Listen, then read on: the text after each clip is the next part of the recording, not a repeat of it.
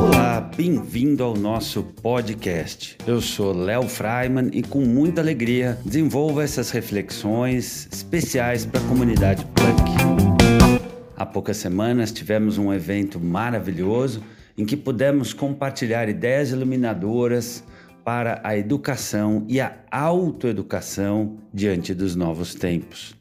Chegaram algumas perguntas extras, então, de forma a trazer uma reflexão, um acolhimento e até uma inspiração para toda a comunidade, vou responder uma a uma e dar o meu melhor para trazer aqui um pouco de acolhimento e um tanto de orientação para que possamos realmente contribuir para que crianças e adolescentes se aproximem da melhor versão de si mesmas, a partir de uma postura consciente e responsável de pais, mães, educadores e educadoras. Primeira questão: Quais os riscos que a Síndrome do Imperador apresenta ao desenvolvimento saudável de crianças e adolescentes? Vamos então entender o que é a Síndrome do Imperador. Síndrome se refere a um conjunto de sintomas ou traços que se repetem ao longo do tempo. Então, não é uma ou outra atitude, este ou aquele momento, que pode ser interpretado como uma síndrome. É um conjunto de sinais, de sintomas, e em geral usa-se a expressão síndrome quando este conjunto traz um prejuízo para a pessoa, para sua família, para o seu grupo de pertencimento. Síndrome de Imperador, que é o tema de um dos meus últimos livros, trata justamente de uma postura de crianças ou adolescentes que se mostram instáveis, incapazes de esperar, inábeis em lidar com as frustrações, que não aceitam bem regras, limites, horários combinados e hierarquias, que se mostram muitas vezes ingratas porque têm tudo, podem tudo e conseguem tudo que querem e assim vão se tornando mais ingratas, mais insatisfeitas e com isso instáveis emocionalmente. Imagine então como esse ser vai lidar com uma nota da prova que saiu abaixo do esperado, com uma frustração diante de uma amizade que se rompeu ou que mudou com o tempo, essa pessoa pode desenvolver algumas atitudes prejudiciais a si. Ela pode se cortar, ela pode comer em excesso, ela pode quebrar as suas coisas, ela pode se machucar, pode jogar esta raiva, esta zanga, essa inabilidade de lidar com a vida e que a torna mais irritadiça ou mais triste contra os outros, atacando colegas, quebrando coisas na casa, xingando os pais. E diante da vida escolar, ela em geral se mostra uma criança ou mesmo um adolescente indisposto ao risco, a fazer as coisas com autonomia, a se responsabilizar pelos resultados daquilo que depende dela. Isso, claro, pode trazer prejuízos sérios para o desenvolvimento psicológico, social, acadêmico e até para o futuro profissional dessa criança, desse adolescente. Uma coisa é um mimo aqui, um carinho ali, faz bem e todo mundo gosta. Outra coisa é o dia a dia acabar sendo construído de uma forma que os pais bajulem os filhos, façam tudo o que eles querem e com isso as crianças ou os jovens acabam entendendo que eles são os donos, os imperadores, eles é quem mandam na casa ou nos pais. Isso pode ser uma porta de entrada, inclusive futuramente, para drogas, uma vez que a pessoa que não tem autogestão emocional, que não desenvolve sua inteligência emocional, pode acabar se tornando dependente sempre de algo ou alguém que a acalme, que a motive, que resolva as coisas para ela. Segunda pergunta: qual a diferença entre educação autoritária e uma educação que estabelece limites, normas e rotinas domésticas? Muito bem. Existem quatro tipos de pais. Claro que todo pai, toda mãe tem um tanto desses tipos que eu vou falar. E aqui e ali a gente pode agir de um jeito, de um outro, a gente pode ter uma fase que a gente está mais de um tipo, de outro. Mas se olharmos no tempo, é muito comum que os pais e mães acabem tendo uma tendência maior a um ou a outro dos estilos. Existem os pais negligentes Pais negligentes são aqueles que fingem que não é com eles, que em geral também tiveram pais abandonadores ou omissos, negligentes, dá na mesma. Pais que em geral não se importam muito, não se envolvem, não cobram, mas também não oferecem afeto. São aqueles que são pais ou mães meramente biológicos, mas não têm engajamento com a vida do filho ou da filha. Isso traz um problema, porque na medida em que o filho ou a filha não se sente visto, amado, querido, né? ele acaba muitas vezes desamando a si mesmo. E isso pode reverter-se em comportamentos autodestrutivos ou mesmo em revolta comportamental até contra os outros. Um segundo tipo de pai também prejudicial é o pai autoritário, aquele pai, aquela mãe que só sabe xingar, bater, ameaçar, comparar, dedo levantado, cara feia, tudo se resolve no grito. Isso acaba também sendo ruim para a autoestima, do filho, da filha, que acaba fazendo as coisas, eventualmente até obedecendo por nota, para ganhar alguma coisa ou para evitar um castigo e não desenvolve, em geral, um senso verdadeiro de autonomia. O terceiro tipo de pai é o pai, a mãe permissível, é o pai amiguinho, é o pai que faz tudo, é o brother, é a mamãe do ano, é aquela pessoa que ela é tão encantada com a criança, ela se coloca uma obrigação de fazer o filho feliz sempre, a qualquer hora e a qualquer custo, e isso acaba tendo uma porta de entrada, como já falei anteriormente, para a síndrome do imperador. Felizmente, existe em aproximadamente um terço dos lares uma educação participativa ou seja, são pais conscientes, responsáveis, que buscam um equilíbrio entre a firmeza e o afeto. Firmeza sem brutalidade e afeto sem permissividade. Terceira pergunta: de que forma os pais podem ajudar os filhos a ganharem autonomia? Em regra geral, uma dica boa é: se o seu filho ou sua filha consegue fazer por si, deixe que ele faça. Simples assim. Então, Hoje, inclusive, por estarmos em home office, por estarmos numa situação em que todos temos que nos reorganizarmos, nos readaptarmos, temos diante de nós uma excelente oportunidade para redesenharmos alguns hábitos dentro de casa.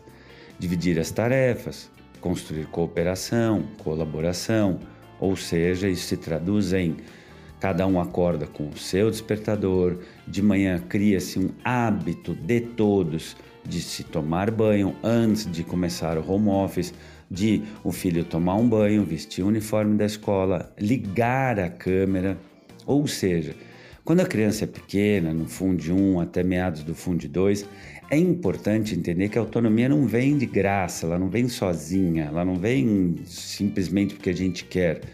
A autonomia, ela sucede à heteronomia. Durante um tempo, e cada, cada vida tem o seu tempo de desenvolvimento, é importante sim que os pais coloquem os pingos nos is e ensinem essas habilidades de lidar com o limite, de perseverar, como eu falei, de tomar um banho, tomar um café da manhã, pentear o cabelo, escovar os dentes, assistir aula com o uniforme da escola, se é o caso, mas estar ali pronto e nunca aceitar de um filho que ele fique assistindo aula de webcam desligado ou jogado na cama. Porque aí que vem o cansaço, o tédio, o bode, como eles falam.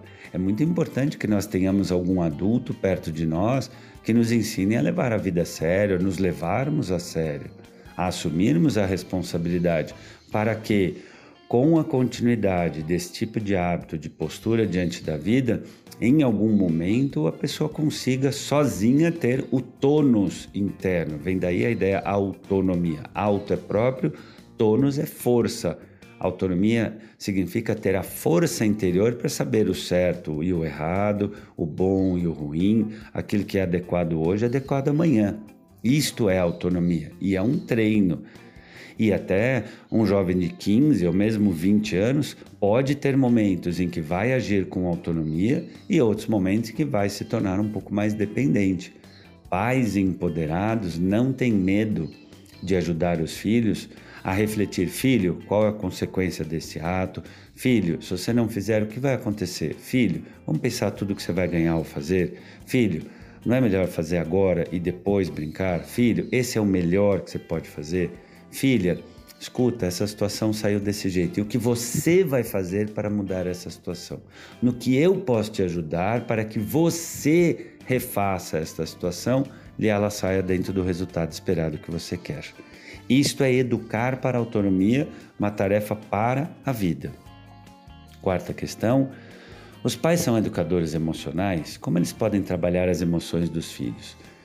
Sem dúvida, os pais são educadores de todos os âmbitos da vida de uma criança, de um adolescente. Todos contribuímos de forma direta ou indireta para a inteligência emocional, para a autogestão emocional. Então, o primeiro ponto importante a lembrarmos é que não há emoções boas ou ruins. As emoções, na verdade, são como sinais do nosso painel interno, é como um painel de um carro que pisca quando precisamos pôr combustível. Esse sinal que pisca no carro, ele não é ruim, ele está avisando de um cuidado. Assim como quando dentro de nós está piscando a emoção de raiva, é um sinal de que algo, alguém, alguma situação fugiu do nosso controle e a gente está frustrado.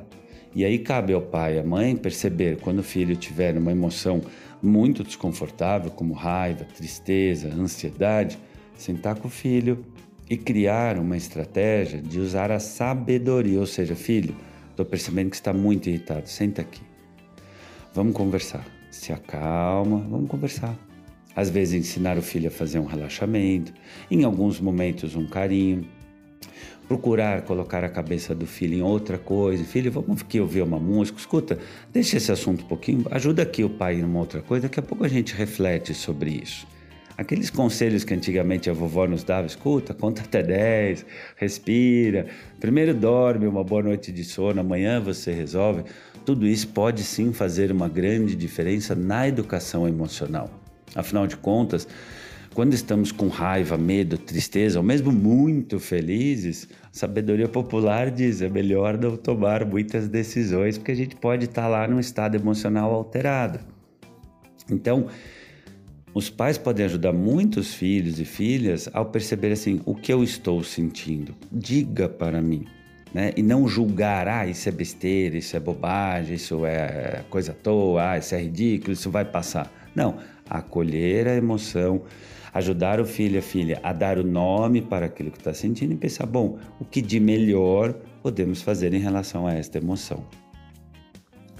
Quinta pergunta: o excesso de zelo pode comprometer o desenvolvimento saudável do filho?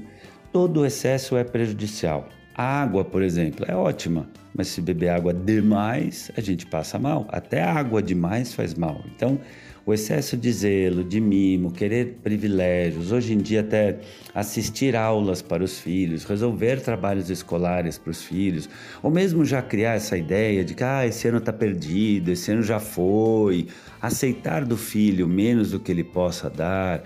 Por exemplo, se ficou combinado do filho que ele coloca a mesa e ele coloca tudo torto, perguntar, filho, essa é a melhor mesa que se pode colocar? Escuta, filhão, vamos colocar uma mesa bonita, você vai ficar orgulhoso de você. Mesmo que naquela hora ele fique meio de bico, ah, tá bom, eu faço. Mas é muito importante que os pais ensinem os filhos a fazer o certo, a honrar os combinados, a cumprir os acordos, a dar o nosso melhor. Afinal de contas, Hoje em dia já é assim, no mundo, no futuro, cada vez mais será. O mundo espera de nós a excelência, espera de nós a retidão, espera de nós a correção de caráter. Isso tudo tem que ser construído ao longo do tempo, ao longo dos anos, pela família e pela escola que se completam o seu papel. Sexta pergunta: como ajudar o jovem a se posicionar diante das escolhas e mostrar aos pais que precisam tomar frente da sua vida e de seus passos? Esta é uma pergunta muito importante. Eu gosto muito de trazer referências para esse tipo de reflexão. Então, por exemplo, aos pais, uma dica que eu dou no livro A Síndrome do Imperador. Antes do sim ou do não, do deixo ou não deixo, pago ou não pago, levo ou não levo, faço ou não faço, repergunte-se é bom, faz bem, está na lei. Se é bom para a nossa saúde, se é bom para todo mundo que está envolvido, se é bom hoje e depois, é uma boa decisão. Se faz bem para minha saúde, se faz bem para minha família, se faz bem para minha relação, faz bem para minha vida escolar, ótima escolha. Está dentro da lei, está dentro do combinado, está dentro das regras. Isso ajuda muito, porque isso resolve, por exemplo, quando o filho pede para ir numa balada que não é para a idade dele. É, filho, aqui em casa a gente tem aquelas três referências: o bom, o bem e o certo. Então, quando a gente tem referências, fica mais fácil de não ficar perdido a cada pequena decisão e sim convidar o filho a internalizar com o tempo, mesmo que aqui ele, ele vai ficar de bico, que ele vai dizer essa casa é uma prisão, aqui não pode nada, você é um chato, tudo bem. Muitas vezes as crianças, os adolescentes, eles ficam muito chateados mesmo, é chato às vezes ter que lidar com os limites, mas os limites também são o que fazem um jogador se tornar excelente, porque ele tem a hora para comer, ele tem a hora para treinar, ele tem a hora para se exercitar, uma musculatura, ele tem a hora para fazer o que ele tem que fazer. Isso vale para o músico, para um atleta, vale para todo cidadão. E no lugar de ficar a cada pequena decisão dizendo sim hoje, não amanhã, ah, hoje eu deixo, amanhã não deixo, que tal criar critérios, referências que você e o seu cônjuge comecem a conjugar, construir e, claro, também a cumprir. Eu espero que essas ideias iluminadoras, de alguma forma, abracem toda a comunidade Planck. Eu fiquei muito feliz com o dia do nosso evento. Espero que estas ideias lhe ajudem a organizar as suas próprias referências, a confiar cada vez mais nos seus valores e a inspirar seus filhos, suas filhas a se aproximarem, a partir do nosso exemplo, da melhor versão de si mesmos.